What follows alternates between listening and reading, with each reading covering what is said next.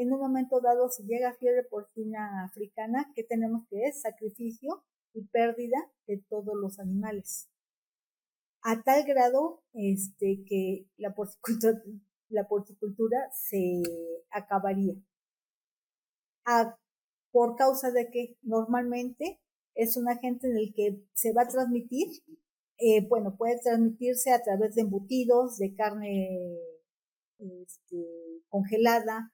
Entonces, por eso se hace mucho hincapié de que nos ingresen o en los aeropuertos o vía terrestre, barcos, que no traigamos productos de países que vienen con ese problema de enfermedad. Entonces, y este, a veces no lo, no lo